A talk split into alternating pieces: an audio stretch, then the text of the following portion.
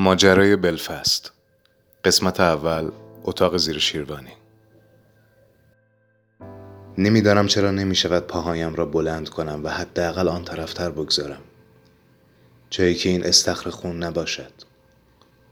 تو میدانی ژکلین نه. تو فقط نگاه می‌کنی. حالا که فکر می‌کنم می‌بینم من هم فقط نگاه می‌کنم. شاید برای همین است که نمی‌توانم پاهایم را بلند کنم چرا روفس خفه نمی شود؟ چرا از میان ما دوتا فقط الان او حرف می‌زند؟ من که زبانش را نمی‌فهمم اما قبلتر اینطور نبود مثلا دو ماه پیش وقتی با چمدان جلوی در این مسافرخانه ایستاده بودم در نیمه باز بود و اولین کسی که مرا دید او بود خیره به من نگاه می‌کرد. مثل طوری که الان ما به هم نگاه می‌کنیم. اما پارس نمی‌کرد. تو آمدی ببینی چرا روفس به در خیره شده است که نگاهت به من افتاد. من هم مردد بودم که آیا باید در بزنم یا فقط داخل شوم. بعد از او تو را دیدم. تو زیبا بودی. صدای خواندن ملوان ها تا دم در می آمد و همین مرا بیشتر مردد می کرد از خواندن آنها خوشم نمی آید صدایشان مرا مسترب می کند مثل همین الان که صدای روفس مرا مسترب کرده است. چرا خفه نمی شود جکلین من اول خودم را معرفی کردم یا تو؟ اصلا به خاطر ندارم. فکر می کنم مهم هم نباشد. تو گفتی الان مادرم را صدا می کنم فهمیدم مسافرخانه برای مادرت است. چرا هیچ وقت به من نگفتی که شانزده سال داری؟ من وقتی که حامله شدی و مادرت با من تنها در اتاق حرف می‌زد فهمیدم که شانزده سال داری. او گفت که ما حتما باید با هم ازدواج کنیم. وگرنه هم آبروی شما می رود هم مرا بازداشت می کنند ما که زیاد کنار میز غذاخوری تنها می شدیم. البته من می‌دانستم که این تنهایی ها حقیقتا تصادفی هستند اما با این حال با هم حرف که می زدیم. دور از چشم مادرت از من سیگار می گرفتی و با هم حرف می زدیم. پس چرا نگفتی؟ شاید هم اشکال از من است که نپرسیدم. من از مردم خجالت می‌کشم حس می‌کنم اگر دهانم را باز کنم تمام هست و نیستم را می‌فهمند برای همین زیاد حرف نمی‌زنم البته جز آن شبی که تا صبح من با تو حرف زدم و تو به من گوش کردی حقیقتا ناراحت بودم یادت هست؟ گفتم صبح یکی از شاگردانم با من صحبت کرد که پدرش مدام به او تجاوز می‌کند و مادرش هم می‌داند اما کاری از دستش بر نمی آید. من خیلی خشمگین بودم. شاید روفس هم الان که دندانهای نیشش را نشانم می‌دهد اندازه آن وقت من خشمگین باشد. برای همین است که مدام پارس می‌کند. آن شب تو به من گفتی که آیا از دست تو کاری بر نمی آید؟ من گفتم نمی‌دانم. به تو گفتم نمی‌دانم. اما تصمیمم را گرفته بودم. فردا صبحش مرخصی گرفتم و به بندر رفتم. اینها را دیگر برایت تعریف نکردم. پدر پسرک آنجا کارگر بارانداز بود. با او صحبت کردم اما وقتی دیدم به حرفهای من گوش نمی‌دهد او را تهدید کردم. او به من خندید و مرا هل داد. من هم مثل بچه های بی دست و پا بر روی بارها افتادم. تمام کارگرها به من میخندیدند. فردای آن روز پسرک دیگر به مدرسه نیامد. اینها رو دیگر وقت نشد برایت تعریف کنم. چون تو رفتارت عوض شده بود. مدام در فکر بودی. شبها از اتاق تو و مادرت صدای مشاجره می آمد. الان هم فکر می کنم صدای پای مادرت هست که پله ها رو بالا می آید. به خاطر روفس است. خیلی پارس می کند من پیام پسرک را همون روز بعد از مدرسه گرفتم. مادرش گفت که بیمارستان است و بهتر است من زودتر بروم و دیگر سر و کله آن طرف پیدا نشود. به بیمارستان رفتم و دیدم که پسر به قدری سرش ضربه دیده که دکترها احتمال می‌دهند اگر بهبود پیدا کند احتمالا دچار اختلالاتی خواهد شد. من خیلی خشمگین شدم. به قدری که انگشت های پایم را درون کفشم جمع کردم. و لبهایم می لرزید چون فکر نکنم نیازی به دلیل باشد. شب نزدیکی بارانداز منتظر ماندم. پدر پسرک بعد از اتمام کارش در بارانداز فلاسک مشروبش را درآورد و سیگاری روشن کرد. زیاد مراقب نبودم که مرا نبیند چون من تصمیمم را گرفته بودم. اما در هر صورت او متوجه حضور من نشد. گلوی پدر پسرک را بریدم. گوش تا گوش. یادم هست که دستانم نمی لرزید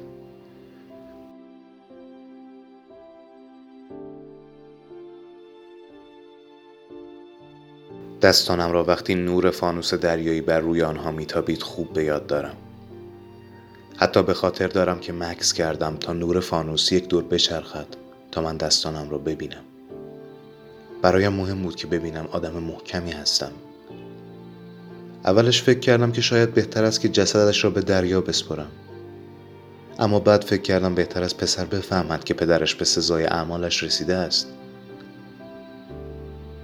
خونه تو با خونه آن من فرق دارد جکلین خونه او حقیقتا تیره تر بود اما خونه تو روشن است. وقتی چاقوی برش ماهی را زیر گلویش گذاشتم و آن دستم را روی صورتش فهمیدم. فهمیدم صورتش خیس است. وقتی که نزدیکش شده بودم حدس می زدم که دارد گریه می کند نمی‌دانم برای چه. اما دوست دارم فکر کنم برای پسرش بود. برای گناهی که در حقش کرده بود. چاقوی خم ماهیگیری را داخل گلویش هل دادم و کشیدم. نور فانوس دریایی چرخید و تیرگی خونش را همان موقع بود که دیدم. حدس می‌زنم خونه من هم بعد از این اتفاق تیره تر باشد. نمی‌دانم آیا روفس میترسد مرا بگیرد یا نمی‌خواهد پنجه هایش را داخل خونه روشن تو بگذارد. مادرت به طبقه ما رسیده ژاکلین. یادت هست؟ اولین باری که با هم خوابیدیم تو گفتی اینجا فقط زیر شیروانی نیست. اینجا طبقه ماست. اما دروغ می‌گفتی. وقتی نامت را به ملوان خواندم فهمیدم. دروغ می‌گفتی که بچه مال من است در نامت به اون نوشته بودی تا ابد در طبقه خودمان منتظرت میمانم. همان حرفی که به من زدی. من وقتی پدر پسرک را کشتم دیدم که به بدرقه یکی از ملوان ها آمده. اما فکر می‌کردم که همه چیز تمام شده است. حتی ممکن بود از کشتن آن مردک جام بانم اما کامل دیدم که تو او را بوسیدی و مثل شوهرت بدرقهش می‌کردی. آن لحظه من با تو رابطه ای نداشتم اما دوستت داشتم. پس ناراحت شدم اما حقی هم نداشتم. من حق نداشتم عاشق دختر شانزده ساله ای بشوم اما شده بودم. این که دیگر دست من نیست. تو شبیه شانزده ساله ها نبودی. اندام زیبایت کاملا گوشتی و برآمده شده بود. باید به من حق بدهی. باید به من حق بدهی. من آینده هر دوی ما را کاملا از حفظم. من قبلا آن را کاملا دیدم. پدر ناتنی داشتم و مادر فاحشه. پدرم ملوان بود. می‌دانست که با من تنی نیست اما هیچ وقت به روی مادرم نیاورد. خوب می‌دانست که شبها مردهای غریبه به دیدن مادرم میآیند اما به روی مادرم نمی آورد چون او بود که خرج ما را می‌داد. ژاکلین من تمام زندگیم را صرف این کردم که مانند پدرم نشوم یا با زنهای شبیه مادرم دمخور نشوم. برای همین بلفست را ترک کردم و به اینجا آمدم. همیشه می‌خواستم مردی باشم که با تمام توان زندگی خودم و بقیه را نجات بدهم.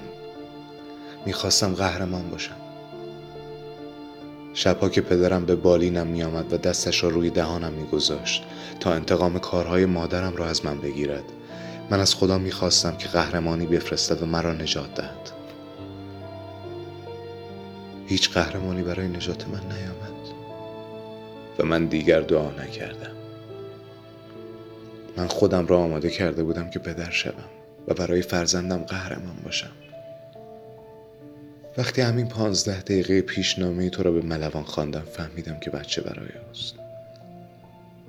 وقتی تو را در آغوش کشیدم و چاقو را فرو بردم به هیچ وجه خشمگین نبودم. من فقط می‌خواستم که شبیه پدر ناتنی خود نباشم همین. صدای روفس قطع شد. مادرت در آستانه در است. من نگاهم را از روی استخر خون بیرون می‌کشم و نگاهش می‌کنم.